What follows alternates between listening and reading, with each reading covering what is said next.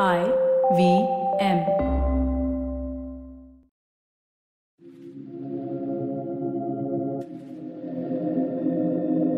This is Audio Gyan, and I am your host Kedar Nimkar. Welcome to a deep dive into the minds of luminaries from the Indian creative world. I'm going to start with a slightly filmy dialogue, which is uh, in Nagesh Kuknur's film Teen Diware. Uh, during the end, Juhi Chawla tells Nasruddin Shah that Zindagi koi khel nahi, uh, which can be translated as life is not a game. To which he replies, हाँ लेकिन उसको उस नज़र से देखोगे तो मज़ा बड़ा आता है which again can be translated as uh, if you look it from that perspective it's more fun so yeah talking about games uh, today we have purnima seetharaman with us on Audio Gyan she's a game designer from bangalore and first indian woman to be enlisted in women in game hall of fame. Currently she's a director of design at zynga and ambassador of women in games. Purnima is also co-founder of Pinaka Interactive, an independent game design and development studio. Apart from being a visiting faculty at NID in her last 15 years of career, she has worked with like big names and also for big games. So all about that. In fact, she has a very like great work uh, which which I'm going to put in the show notes. We'll try and document few nuances of game design and understand a little bit about what happens in the world of gaming. So welcome Purnima to Audio Audiogan and it's a real real pleasure to have you on the show. Thanks Kedar, glad to be here. Thanks for having me. Awesome so yeah as i said like i'm as i said before the recording started i'm not like a gamer but i'm very curious to know what happens in the world of gaming. Some technical bits some market sort of understanding and more from a designer's angle. So yeah if we can start off by you giving us like a quick background at how you got into games and also some big names that you have worked in what capacity how did it unfold? I'm sure like i've heard your other podcast and also the tedx talk so i'm going to put that but if you can just like quickly briefly tell us sure. So it it basically if i have to sum it up it was purely by chance. Uh, game development that is right? So gaming basically you know middle class families 12th standard uh, mom and dad had like saved up and brought me a computer so that you know i'm going to go into engineering i need all this prep done. So that's how my introduction to like a home pc happened. And obviously with that my friend introduced me to games. And that started with like games like age of empires 2 warcraft 3 and of course road rash and zeus and these kind of games right and um, it was very funny because uh, they taught me how to play how to play age of empires i learned that pretty quick. I really liked it. And then I used to, we used to go to a LAN cafe and uh, play it, competing against each other to the point I got really good at it, where they used to find it hard to beat me. Uh, so it was, you know, it was a very funny take of how the uh, student becomes the master, sort of a thing.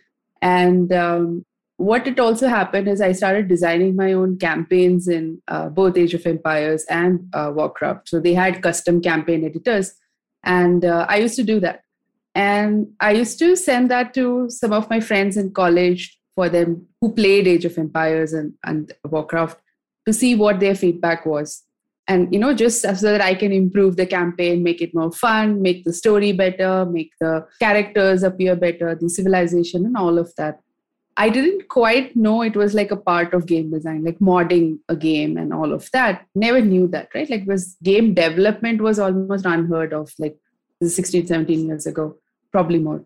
And um, so then what happened is, you know, I started really enjoying making these campaigns, getting these feedback uh, from all these different people. So that was where it was parked. And maybe I didn't really think too much about it and all of that. Finished engineering, uh, I did like a .NET course, uh, and uh, then I somehow landed in a job uh, which one of my college friends recommended me to this company, which happened to be a game development company. I actually went there as a programmer because after engineering, that's like the most nuanced thing you go into. And uh, there I got the opportunity to kind of delve into game design. They were looking for game designers, and 16, 17 years ago, there are no game designers who exist in India. Hmm. And uh, my friend then told them, hey, why don't you give her a shot? Because, you know, she used to do all these campaigns back in college.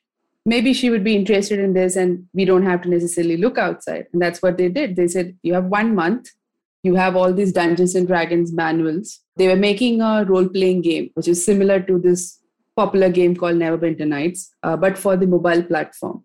Uh, so this was a South Korean company, but operating out of Bombay.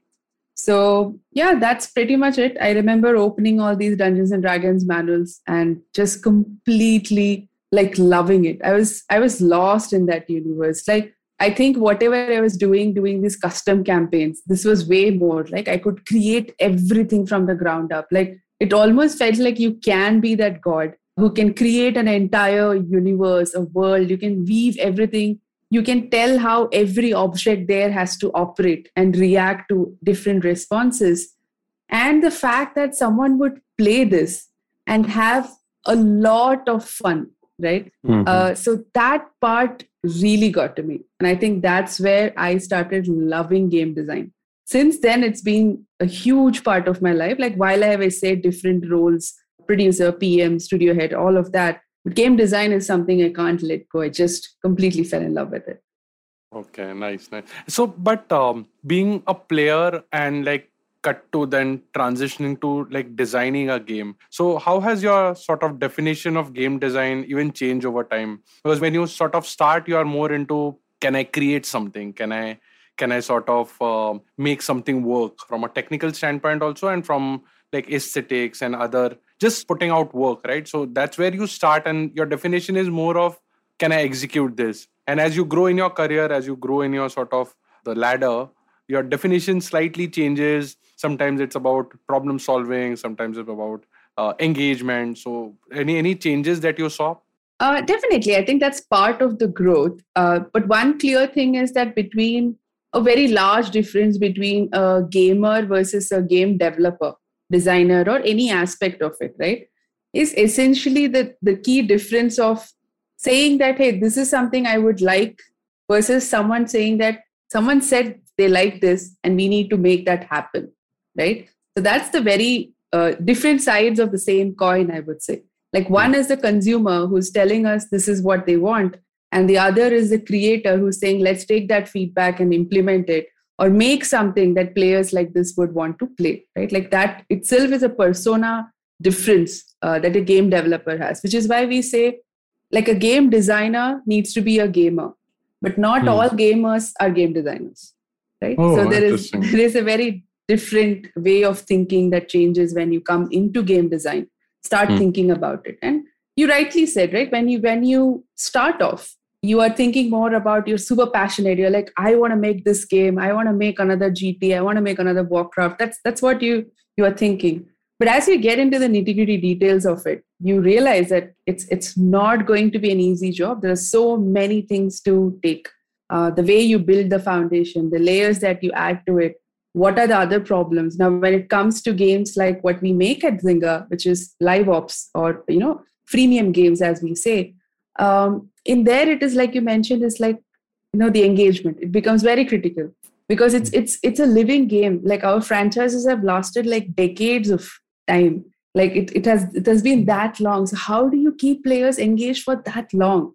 There mm. needs to be something in the game that we're constantly giving making it better continuously also changing and adapting with our target audience who's playing because they are also growing as the game grows right mm. so hmm. always tapping into what our players needs is a very critical component irrespective of the kind of game you make even if you're making a aaa title you need to know your audience if you're making god of war you need to know who will consume this and you cannot always rely on only the god of war fans you need to try and bring new people also to start playing these games right? Like that's how you grow as a business.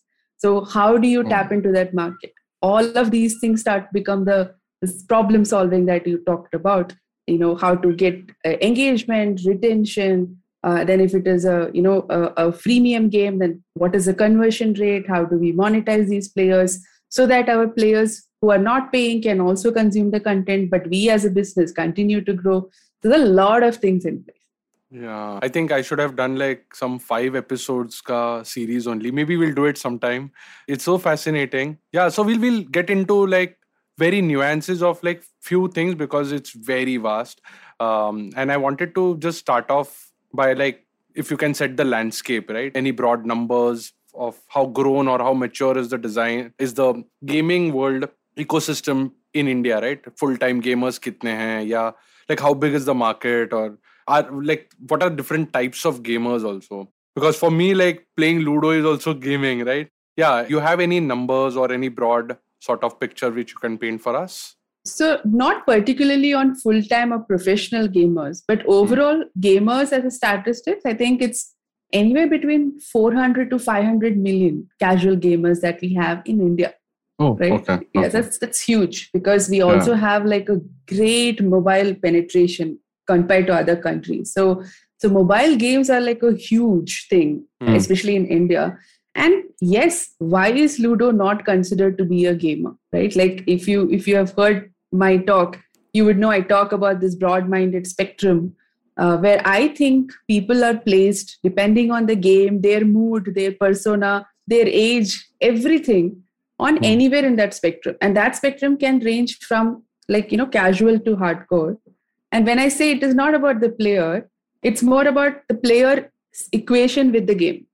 Like mm. I hmm. can take something like a Dota, which is considered to be a more more on the hardcore side of things. I can actually choose to play it very casually. Who's stopping me? right i can hmm. take a skyrim or a god of war and just navigate through the game and do nothing not really care about achievements or beating something i just want to enjoy the game right so that's me taking a aaa considered hardcore title while of course skill gaps are there that is one thing that comes part of the game itself but if i pick that i as a player can continue to play it casually and i can take a game like a Candy Crush, right, or a Farmville, and I can play it at a hardcore level. Like I can be crazy about it. Right? Hmm. Tetris, which is one of the you know easiest arcade game, which is considered to be the super casual, simple game that existed and has you know stood the test of times. Today there are world championships happening for Tetris. Right, like the hmm. hardcore competitions about who solves it faster. So how is it that something as casual or arcadey as a Tetris can be played at a hardcore level right so i feel like you can pick up a ludo you can be a hardcore player of ludo right you can mm. pick up a rummy and do that you can pick up a cricket and do that and i can pick any of these games and play it at a casual level so it doesn't matter we are both consumers of that game and mm. hence we can call ourselves gamers or even players which is a more generic terminology where you know this elitism of gamers doesn't exist we are consumers, so we are players. We play a game, we are players. Got it, got it. So when you said 300 to 400 million, it's almost as uh, deep as WhatsApp has penetrated. So we can safely say, sort of, whoever has WhatsApp must have. And this is like, is there like this is for like last five years or like a generic trend since the mobile penetration has happened? It's a trend. I think last year it might have been closer to the 300 to 400 range, and uh, expected for 2022 will be hopefully tipping over close to 500 probably. Mm-hmm. And this is for mobile, you said? This is casual place. Casual, okay, across. So it across. can technically include across the board. Mm-hmm. Uh, but largely, since we are looking at India, the primary consumers will be mobile. Mm, got it, got it. Yeah, so any guesses like is there any report or anything which is being published to know that these are the statistics and like number of um, i mean we need not con- con- like cover this today but is there any something like that there should be. I think google conducts some reviews like that on mobile uh, players. Uh, unity does that. Uh, mm-hmm. statista will definitely have some statistics on it as well. So there'll be bits and parts of these reports. Some could be paid but generally these reports should be available. Yeah, yeah. No, I'm I'm interested because even Netflix has launched games, and uh, what I heard was that uh, they have like the gaming industry has generally they sort of surpass the the Hollywood thing also. So I'm yeah. Anyway, we'll we'll come to that later. So and yeah. So getting much more deeper, can you share what are the different categories of games for a layman, and obviously in the digital world? So this is mainly referring to your TEDx talk like do games always have to be sort of of a particular type or or what are the different types of games yeah So there are too many actually. Like right Mm. now, the the types are becoming more and more as we speak because people are coming up with different things. So one is the type of game, then there is the genre of game. There are different things to tackle here. But to give like a very easy summary of it, there's something called hyper casual, which is like if you can think of the most casual level. Like you can pick up and play. There's barely any learning curve. You can just immediately play, and it is a very mundane kind of activity that you have to keep doing. It's like Candy Crush. Candy Crush will come casual. This is even bare bones to it. Okay. So we have Rollic, which has like high heels, which is a Zynga company. Uh, so high heels is basically like you know you just have to simply swipe and collect different heels, and then you you pass, and there's a minimal obstacles in the way. So it's a very simple game, but it's like you know you if you think of it from a perspective like you're so tired after work, you don't want to like consume something that's gonna take a lot of thinking uh, and navigating or skill input or hand-eye coordination. You don't want to do that. You want to just pay something that gives you some sort of a dop- dopamine rush kind of a thing. So Hmm. that's where hyper casuals come in. Like very simplistic, very simple art, nothing, nothing exceptional, but great gameplay, fun gameplay. So that comes as your hyper casual. Then there is your casual layer, which is where your Candy Crush and uh, and all come. Even Farmville can be considered a social casual layer. So like you can see there are spectrums of it, right? Like casual Hmm. itself will have a spectrum of what is minimal and what is max, right? Hmm. Then you have something called the mid-core, which is like your Clash of Clans and Clash Royale and all of that. Uh, then comes your hardcore, which are which is like your God of War or your uh, you know Counter Strike and all of that can come in the hardcore category. Now again, more or less, many of them have these intersections. So not everyone agrees one thing fits in one place and the other thing fits in other. Like that's a argument that no one wants to get into uh, because everyone has their own way of doing it. But this is an easy way to understand like a maybe like a difficulty chart of games. So you start here and then if you like it you can constantly play level up and get there. Much like you know game progression in any games uh, this is kind of the progression that you would see. And now we have things like hybrid casual which is in between the hyper casual and the casual margin right? So we have like some things that is not as engaged as a casual but not as disengaged as a hyper casual. So they're calling it a hybrid casual game so these Mhm. mid things keep coming in and which is why it's better to think of everything as a range. Like there's an entry range and there's an exit range and then every every category has those. And you can have games across the spectrum and then of course there's the genre and genres are crazy. You can have any number of genres like your puzzle game genre your tycoon genre your cooking game is a genre card games are a genre then sports you know shooting narrative rpgs RTS, so many to name there right? Like so all of these are like subcategories. Like you can have a hyper casual which is which is like a puzzle game right? You can have a casual game that can be like a shooting game uh, so all of that is possible depending on how you marry the genre and the type Hmm. So yeah, I mean, it can be easily sort of plotted on a two by two sort of Excel, whatever. Like yeah, and and then different games will fall in different buckets as on the spectrum scale also, and also on the genre. except no one's going to agree on one excel sheet yeah, yeah, yeah. I think it becomes very personal, and if they are into deeper stages, then it's also challenging, and yeah, it, it would be interesting. Cool. Let's take a short break here. We'll be right back.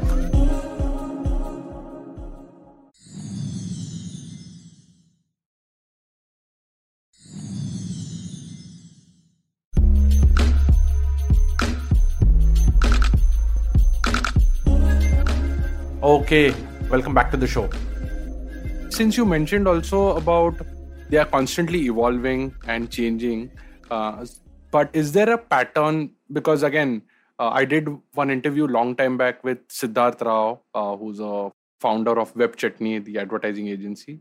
He mentioned that typically ideas are analog. You have something which you have seen and then it translates. Obviously, with digital becoming so integral part of our life that sometimes the ideas are also digital. But is there any pattern that people used to play something and now they have just brought it online and and added more imagination to it? Is there a pattern or it can be purely just self-thought in the digital world itself?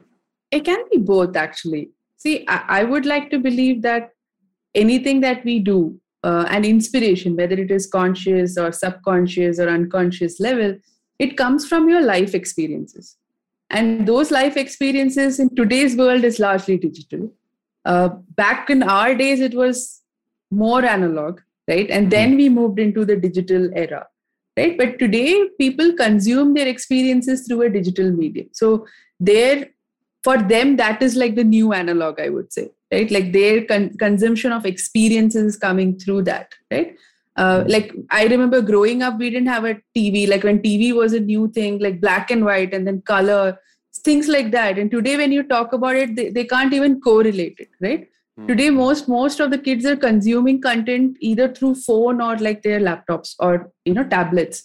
Uh, even though a TV exists, it's it's nothing like a for us. It was a magical thing when it came out, but for them, it's nothing. It's it's part of their life, right? So things have changed in those. So they are consuming experiences through all these mediums and that's what makes it an experience that you consume and you, then you try to recreate it in your own fashion. And whether that is driven by something of your past present or what you've heard anything at the end i feel everything is like storytelling. Uh, whether it hmm. was your grandma telling you the story or you read the story it doesn't matter. But as humans we love this right? Like we love that imagination of stories of that fantasy. And with especially with a medium like games where it is so prominent. And when i say that i don't necessarily mean that you only have to create story content right? Like even a match 3 game like a candy crush can have a nice storyline to it. Something mm. that inspired you. Like maybe candy was something you were obsessed with as a kid and that could have given rise to Candy Crush or or something like that. I mean, that's not the story, but mm-hmm. it's very likely, right? Like it could happen for sure. So yeah, I think it's about experiences that you take these inspirations from and translate that into what you like. And there could be bias. There could be this um, uh, unconscious bias that we have that what we have consumed, we are trying to emulate that. And sometimes it's just deep creativity uh, then again, who are we to tell that the creativity is not an unconscious bias? Mm-hmm. Very fascinating. In fact, it's giving me like actually some kick right now to open a game and start playing. nice. yeah, yeah, yeah, yeah. So speaking about this, like the, the you also spoke about the dopamine rush, right? Can you elaborate a bit more about what's the are there different types of frameworks while making games and especially i got to know the mda framework. So if you can elaborate on that and any other sort of framework that typically gaming companies or zynga uses to design and develop games. Sure. So largely these frameworks are like more i would say theory. Mm-hmm. uh, and it is great when you are learning game design like in, in a college atmosphere and all right? I had not learned any of these frameworks when I had started game design, right? It was it was pretty much try it out and figure it out. If it works, it works. And this going with gut and experience of what you've played as a gamer, and then you know something that you worked on and like what others are feeling. So it's a lot of qualitative feedback that we take, right? But where these frameworks usually help is uh, today to understand what you have done. Like my personal opinion of everything is that you know anything that is defined is usually coming from experience. It's not like the definition happened first and then you made it work. It's always the other way around right? Correct. like you something happened people were working on it someone observed it and said hey we can actually categorize this into a framework that's easier to understand and make it happen right? Mm. but mm. technically this was in existence. Same with studies right? Like whatever we are learning it's not like for us when we are learning it we think we are consuming it and getting to learn it and use it but the chapters were originally created because someone made it happen. And yeah. from there we created those chapters right? Like it's actually a very nice loop if you think about it right? Mm-hmm. like someone makes it happen you put it in theory and because you learned the theory now you can get better at it then you contribute and add a layer to it and then that goes back to the chapters. It's a beautiful feedback loop much like games. Yeah yeah. Yeah it's it's just a slightly better articulation every time. Yeah. So mda is one of the most famous framework that people use hmm. other frameworks are more i would say not as global uh, but it could be at like a very regional or team level of consumption of hmm. certain mental models behavioral models and all of that because games are also a lot about psychology uh, there will be certain human uh, behavioral models that the ux team will bring in and we can assess that find out what kind of player types we have in the game what kind of personas they are what do they consume what can we do more in the game to make it better for them make it more fun for them? So just going back to mda it basically is mechanics dynamics and aesthetics. And by that what they want to try and say it's rules systems and fun. Mechanics is your rules. Dynamics is your systems which is basically the bridge between the fun and the rules uh, how the thing responds uh, to everything. So that's that's basically the rule set the fun element that is the output of why people consume and the system layer is basically that is a bridge between them. What i like about mda is is it's interestingly something that most of us designers who never even knew about the framework used to talk about. Like mm. why hmm. do people play games? The most basic question. Like why do you play? Right? And the fun thing is it's not one answer. We all have different answers and that answer can again change on how your day has been. If you mm. had like a very fun day or not, not too much work or anything how why you want to play a game changes to when something it's like really hard day and you really want to like you know uh, shoot someone in the game. That's a very different uh, perspective to play the game right? So what the mda framework's aesthetics which is the fun element that talks about why people play game they broke it down to like eight categories. And which is like they talk about uh, sensation which is your uh, you know game as a sense pleasure. Affects any of your senses. And now with vr touch is also a sensor right? So then it is fantasy which is game as a make believe so you can actually be a werewolf. Uh, you can be a mafia lord. Uh, you can be uh, an animal. Uh, you can be a king. Anything is possible in that world. So mm. fantasy game as a make believe then game as a drama which as humans we love storytelling and all of that to consume like oh my god what happens next like oh my my this action actually changed the course of this story and all of that. So that also is very exciting. Then challenge which is game as an obstacle course which is like your super mario and all of that which is pure challenge obstacle course. Is like you're having a lot of fun. And of course fall guys which is the more famous recent one which is a complete obstacle course anyway. Then fellowship which is game as a social framework so that can be competitive cooperative philanthropic any of it. So replicating whatever we do in a social network in real life uh, how do we emulate that in games uh, and also to find like-minded people right? Like most of us we have th- these friends who are game friends because we have similar interests in terms of how we consume and we are passionate about that particular game. So that ecosystem also starts forming and really helping.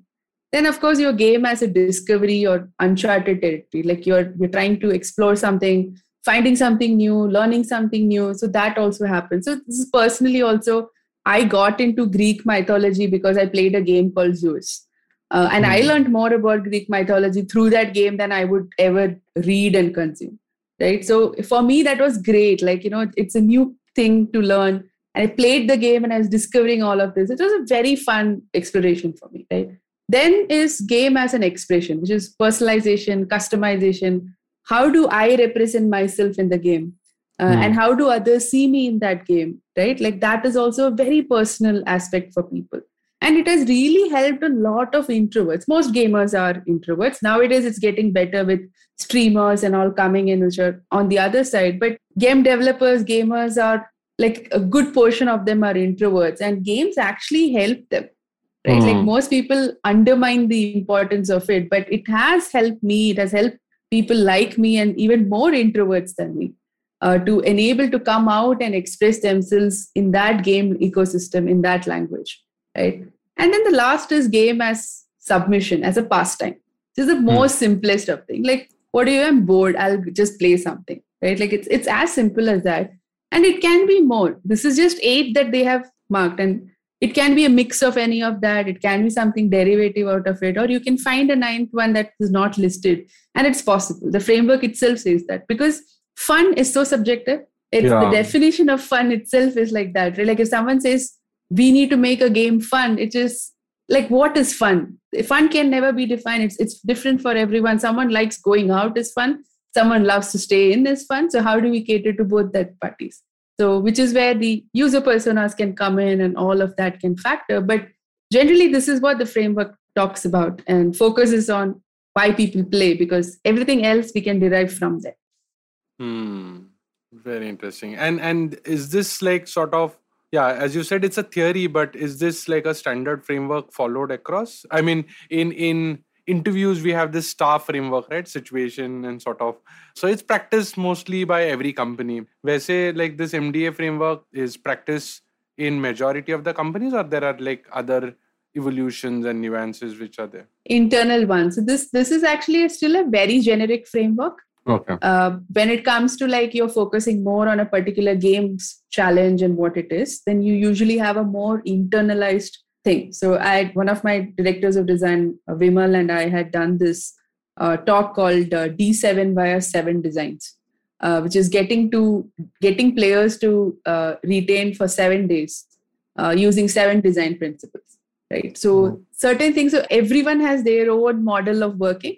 So while this is like a theory from where everyone derives out of, there is also Bartle's player types, which is another like talking about different player types that exist in your game and from there people derive and make their own version of it which are usually subject and kept within companies of what mental model they use. Mm. uh, there you can actually you know explore and figure out and change. But like i said every company depending on the game type the game genre this varies. Mm. so so it's it's all separate. Uh, there might be companies who use this exactly. Uh, there might be companies which are like doing a mashup of it and personalized to their game experience Got it. This seven number seems to be interesting because I think Facebook also started with this seven model, right? Make make seven friends in like first day, and you have that sort of yeah flywheel happening. Cool. Yeah, coming to like a bit more psychological aspect of it uh, from your experience, um, at least in in the world which we are in, the digital world, there are certain metrics and success criteria that uh, everyone works towards. And especially again it could be a layman understanding but for game designers i'm assuming like it would be sort of engagement. Uh, it would be sort of time spent. I don't know hourly active users versus weekly active users. So those sort of metrics that you guys would be working towards. Now how do you balance? Maybe you can give like couple of metrics that you generally sort of follow. And then how do you balance with this sort of narrative key games are addictive. So how do you balance it out? Yeah so i'll get to both these parts separately okay? Like the the metrics uh, that we look at uh, especially in in free to play games it's usually your daily active users weekly active users and monthly active users right? So that defines like how how like how many users you're getting how many of them are coming back and all of that. Uh, what it also gives us is retention retention is the most core important thing that as designers we look at. So anywhere from like d1 retention to d180 retention. So anyone who installed the game today are they coming back the next day? Or have they come back in in say 7 days right? So we are just seeing that if they are keeping to going to come back to the game right? Uh, it's it's okay if they don't come constantly. That's not the intention. That's why these these things are uh, measured in ranges so I'm hmm. not going to check like D1, D2, D3, D4, like are you continuously coming back? No, seeing D1, D7, D15, D30, D60, like that, right? So we're checking it in intervals. And that's because we know there is no way people can keep coming back. But what we want to see is that can you keep coming back to the game occasionally and continue to play? Like these are games that you can play for long time. It's not there is no pressure to finish everything today, except there are some events and all that might be time boxed. But other than that you can pace it at your own level right? Like whatever is your interest. And then of course we have our like which is a more business driven thing is your monetization numbers. Like what's the money we made out of this right? Like and mm. that hmm. can be your ad monetization in app purchases all of that possible. So these are your high level metrics where as a designer the engagement metrics which is your retention is becomes a very core you know important thing of validation of whether they understood your mechanics do they like the kind of meta that you have given or the story that you have given where are they dropping off what they like what they don't like and then getting into those kind of details of the player journey to see whether they where they dropped off what they liked did they come back and all of that. So that's the interesting uh, component that we keep track of in terms of metrics. Because mm. there's like way more details on the metrics side of thing but but this is the high level aspect of it On the addiction component now that's a interesting one right?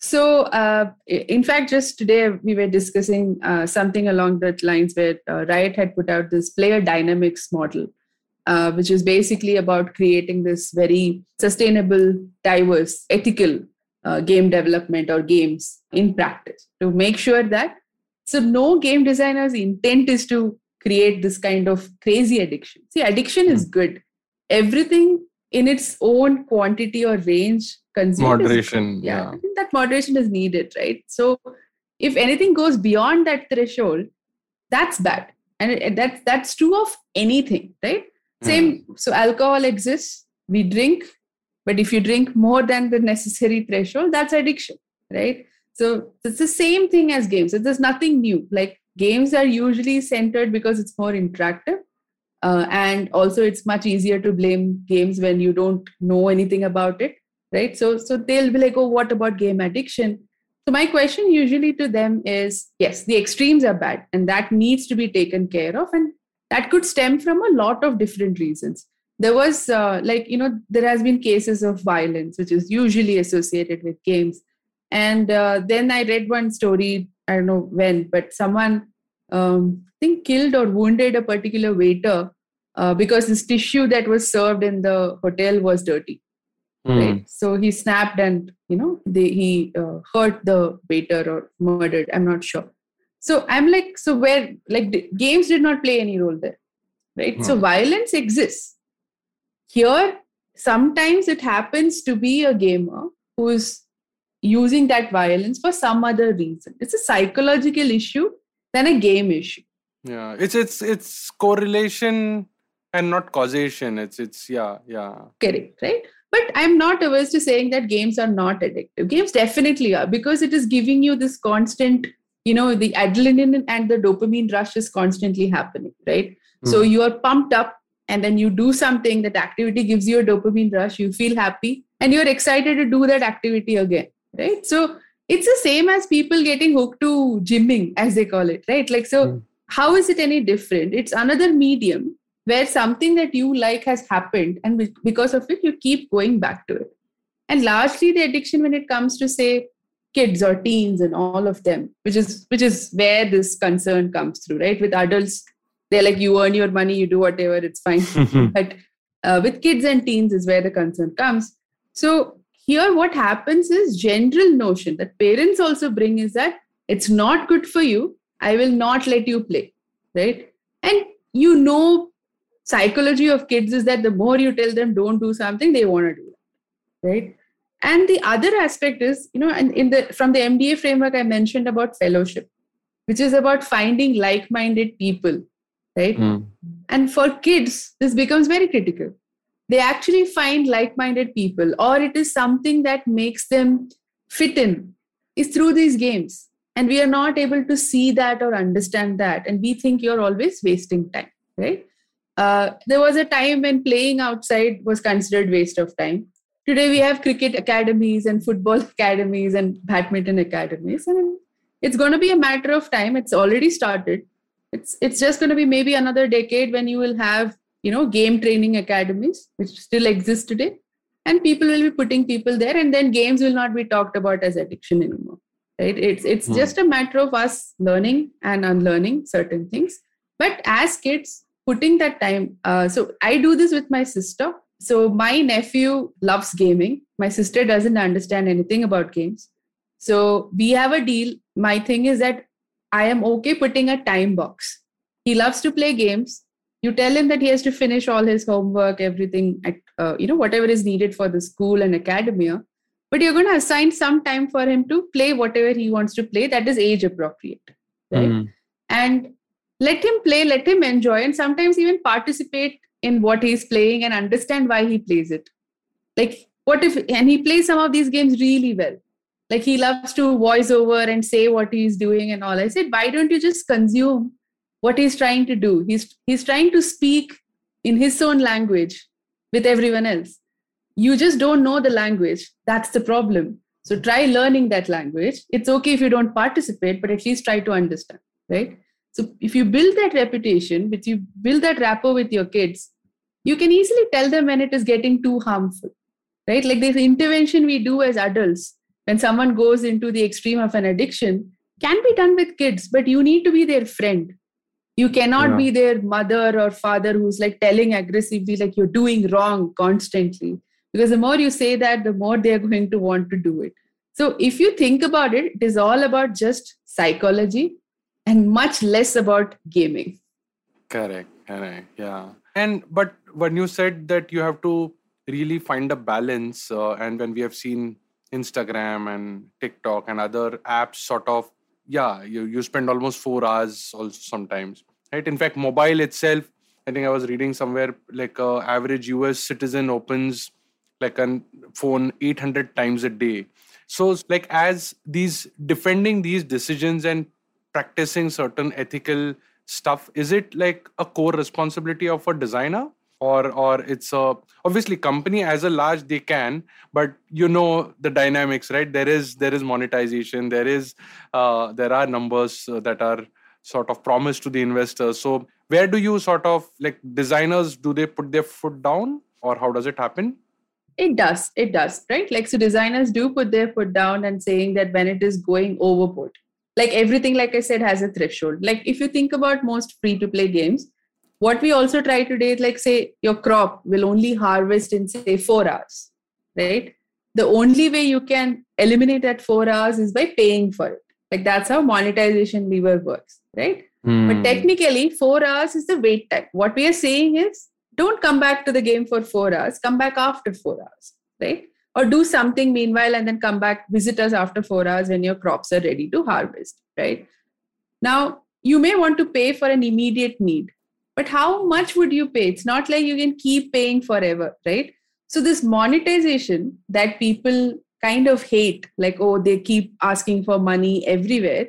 If you think about it, these are actually very ethically placed game design constraints because we know you don't have like an endless bag of money where you can keep paying for it right so we are putting it strategically saying that oh this is going to cost you so much to actually if you want to you know purchase this right now and harvest the crops right now and uh, that's why we don't have too many people who will continue to pay Hmm. right and that is a balance what is frowned upon is actually in place to make sure we are doing ethical game design Wow. Hmm. Yeah, it makes sense. It makes sense. uh, cool. I can keep going on and on. I'm very sort of curious, but uh, in the interest of time, I think we'll rush through like last four.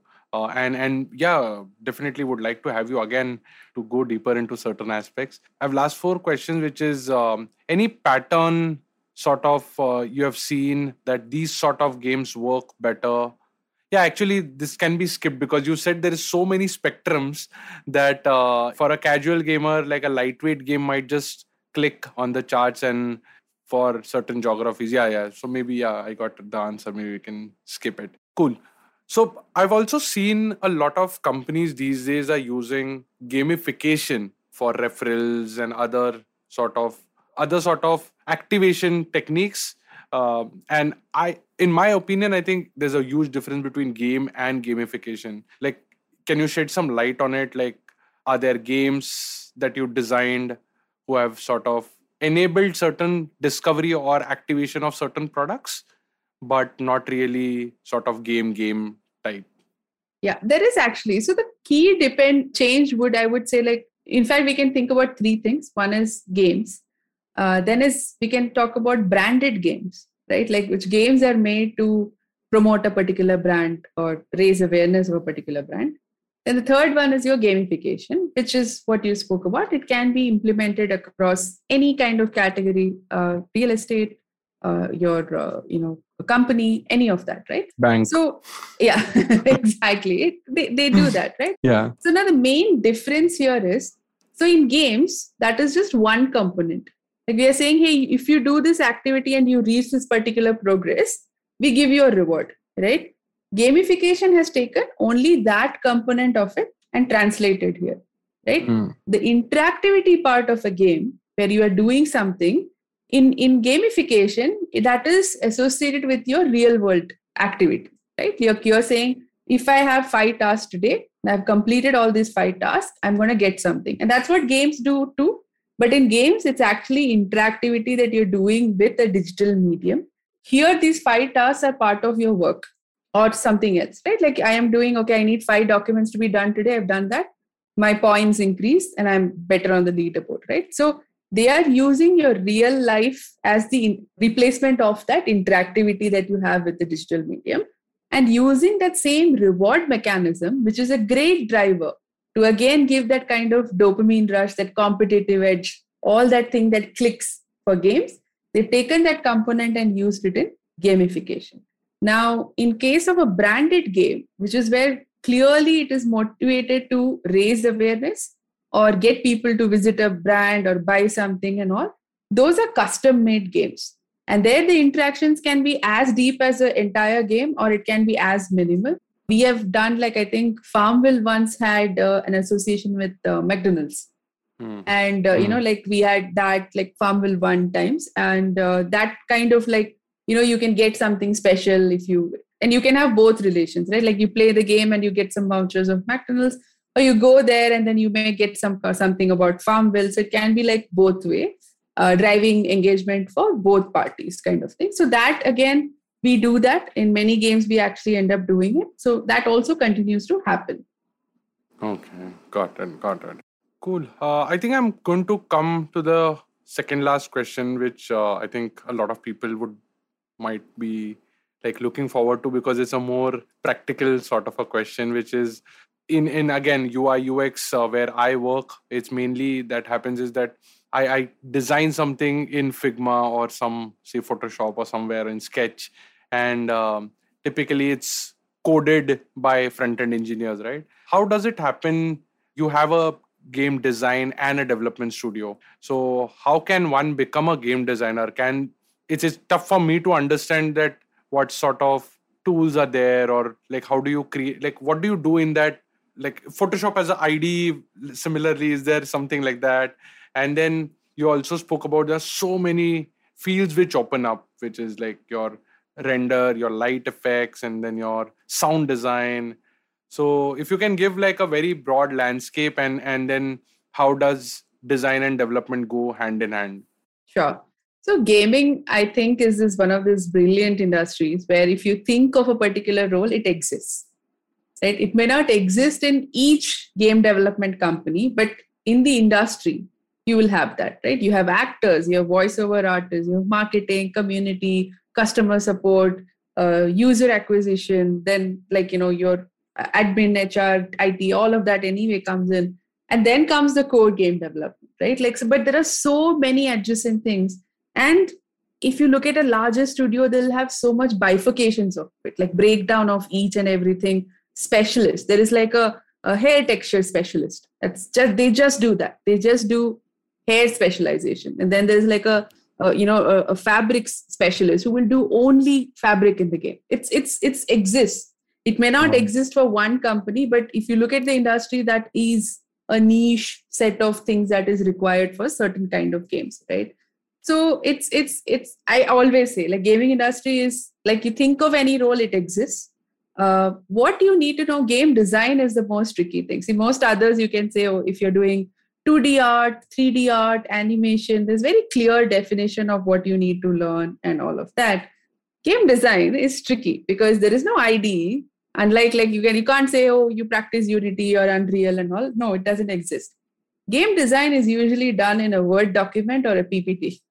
Oh right? wow! Mm, yeah, mm. it's it's basically that. That's uh, however you need to know a lot of things. You need to know how to do like a flow diagram you can use anything right a lot of my designers actually use figma and uh, talk about how the user will go from here to there you need to know math because there's be a lot of game balancing tuning for damage equations you need to know how ais will respond there is so many of it all this will go into a document but you need to know the entire framework the entire algorithm. Basically you're going to define the entire skeletal system of what that game is going to be right from every small step and then you're going to build it from the skeleton to the entire body right? And each of those layers is where you're getting the other discipline in to put that in for you. But you need to know how those layers work and where they are going to merge because otherwise it is not going to be executed properly.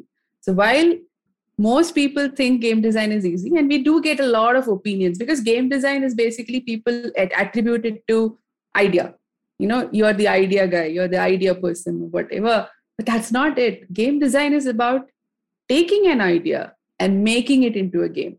And that part only few people can do right? Ideas are dime a dozen. Everyone can give ideas. We have taken ideas from others that we may not have got but not everyone has the capability of taking it and making it right? You need to break it down to the nitty gritty details. Like game design is about saying that if i press this arrow button how many units should this character move?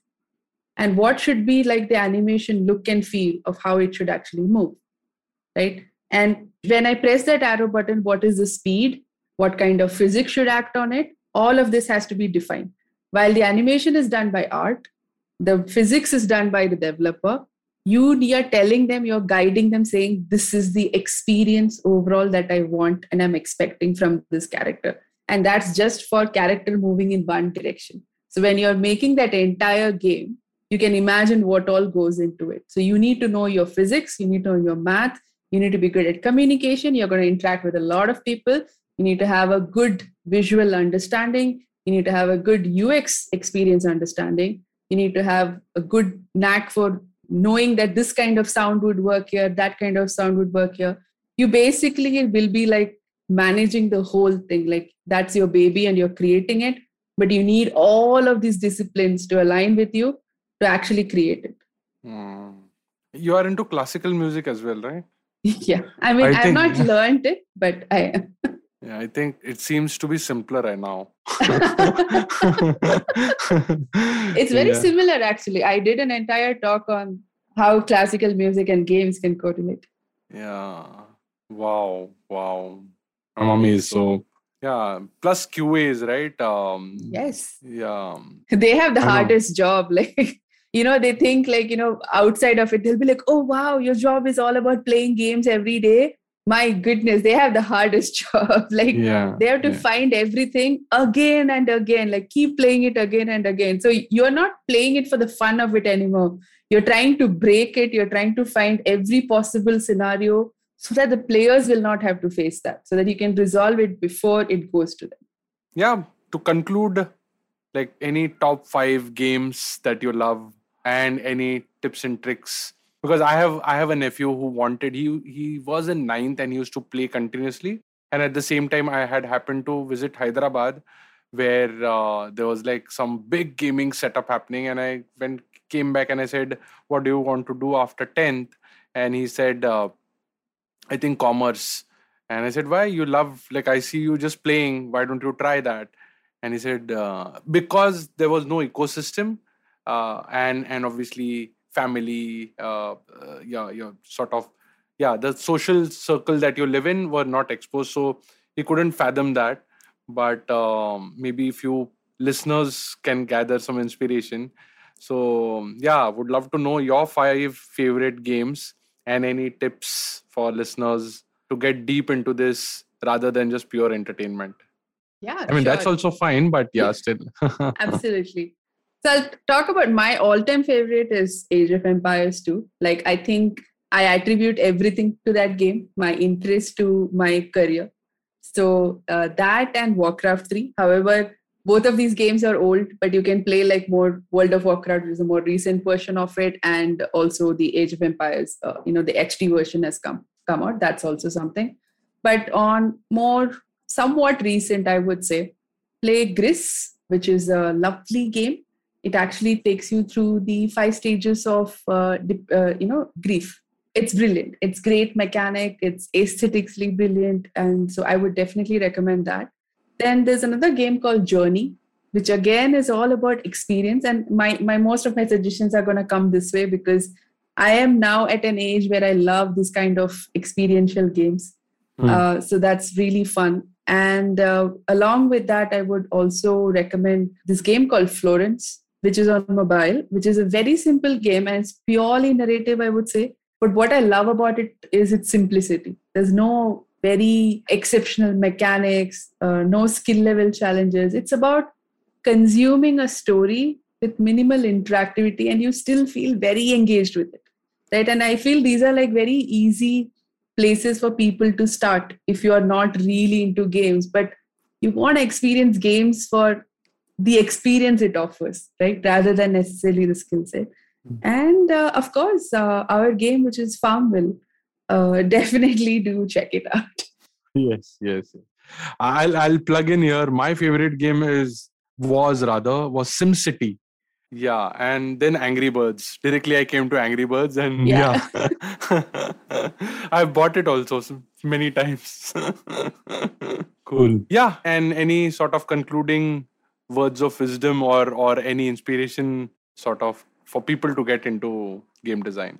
Yeah, I would say, see, don't worry about academics in the sense you don't need to learn a game design course to be a game designer half the time we don't even look at what your education was i mean we expect you to be a graduate and finish with your studies because that shows some level of commitment except if you're like extraordinarily great we don't mind that also right mm. What we look at is the passion and when when i say passion it is a lot of people misinterpret it as like i play a lot of games i want to get into gaming right like i want to get into the gaming industry but you need to understand can you break it down like what aspect of gaming do you want to get into?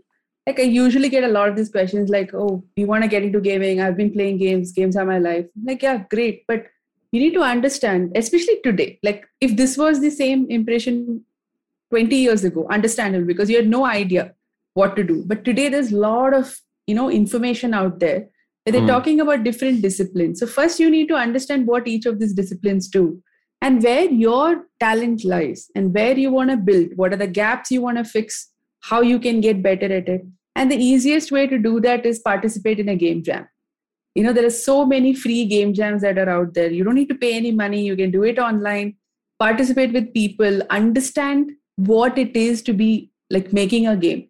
The best way of becoming a game designer or a game developer or the only way is to make a game. Make a game on your own with your own team on your own however you want to do it but make a game. Doesn't matter if it is bad. That's totally fine but you need to understand what it takes to make a game. Because mm. you know as much as fun it is from the outside it is a lot of sweat and blood that we go through right. and you need to sign up for it. You need to know what it is in it. And then you love it and then you come you will stay forever right? If you are just looking at it from the outside of it because it looks very nice we want to get in there it's it's everyone is talking about it then it's probably not. You you will not last long. You will not work out here and that's for your own good. We are not trying to push you away. We are trying mm. to warn you because you need to have some set of mindset that with which you come in and that will that is what will take you into better. Like you need to get better at your career. You cannot just come in and just get stagnated. And mm. that's what we say like always be open to learning do games do game jams understand what is your skill gap fix it. There's a lot of online articles youtube channels videos courses everything that's available for free of cost. Do that and figure out whether you really like it right? Because no gaming studios care about whether you had a game design graduation or not. Of course there are some advantages that come with it where you know most of your theory is validated. Mm. not saying it doesn't happen. I personally did not come from game design background. And then actually i would say easily 50 percentage of our game designers right now in Zynga, easily 50 percentage are not from game design backgrounds mm. and they're all like really good game designers we i would say we are very well balanced that way and most companies are open to taking that so don't limit yourselves by saying i didn't do the course that's why I couldn't get it. No, that's not true. You can still apply, you can still try, but make sure you're skilled yourself enough. And the only way to do that is by making games. So true, so true. In fact, yeah, even when I like I'm hiring, I say that you need not be a MFA or a BFA. You just have to like write a good case study which has solved a problem. And if you have really put out, put it out and measured it, I think that's that's that's enough for you to sort of um, get screened at least yeah yeah exactly i mean the portfolio speaks right like there are people who have great academia and great percentages but their portfolio is nothing then Mm. what will I do with it? And then there are people who have amazing portfolios. I would rather talk to that person. Yeah, yeah. All right, I think we'll conclude this episode on this note. Obviously, there are many, many more questions which I'll uh, nag you for offline. But uh, once again, like very, very thanks for being on the show. Uh, it was great learning experience, and thank you for doing this. Thank you, Kedar. It was really, really fun to be here. Thanks for this conversation. And that's it from today's Gyan session. For show notes and more Gyan, visit audiogyan.com. If you like this podcast, please don't forget to check our other interesting podcast on IVM Network. You can listen to us on IVM Podcast app, ivmpodcast.com, or any of your favorite podcasting apps. To stay tuned, follow us on Twitter and Instagram at IVM Podcast. And if you wish to connect with me, I am at Audio Gyan Moments on Instagram. Until then, take care.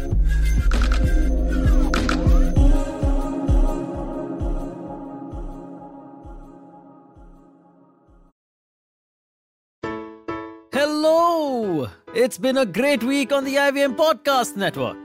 On This Round is On Me, Gauri is joined by Shweta Nanda. They talk about the financial independence and how it is to be a woman entrepreneur. On Anish Thing, Anish welcomes ultra marathon runner Shivani Gharat.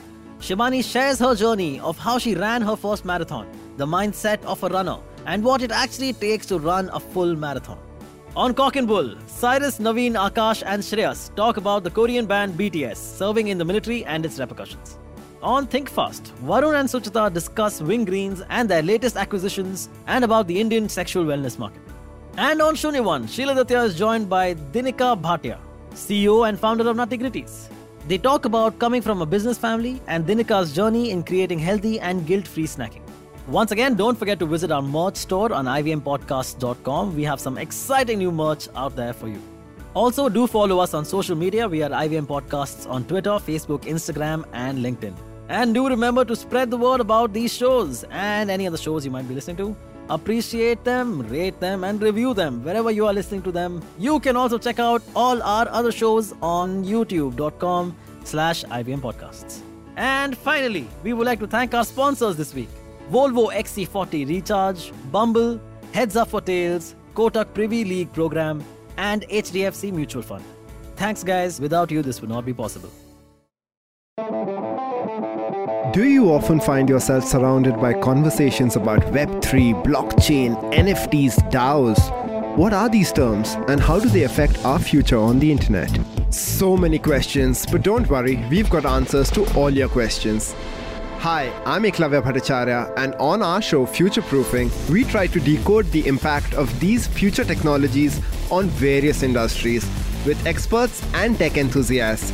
Tune into new episodes coming out every Thursday on the IVM Podcast app and the website, or wherever you get your podcasts from.